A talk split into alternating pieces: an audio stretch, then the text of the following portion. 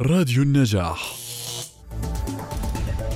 تقدم شركة الرجاء الدولية برامجا لتعلم اللغة الإنجليزية من المنزل مدعومة من الاتحاد الأوروبي حيث تسعى لخدمة المجتمع المحلي بمواصفات عالمية. للحديث عن تفاصيل البرنامج وآلية الانتساب إليه سيتم عقد ورشة تعريفية يوم الأربعاء الموافق السادس من نيسان في تمام الساعة التاسعة والنصف مساء عبر برمجية زوم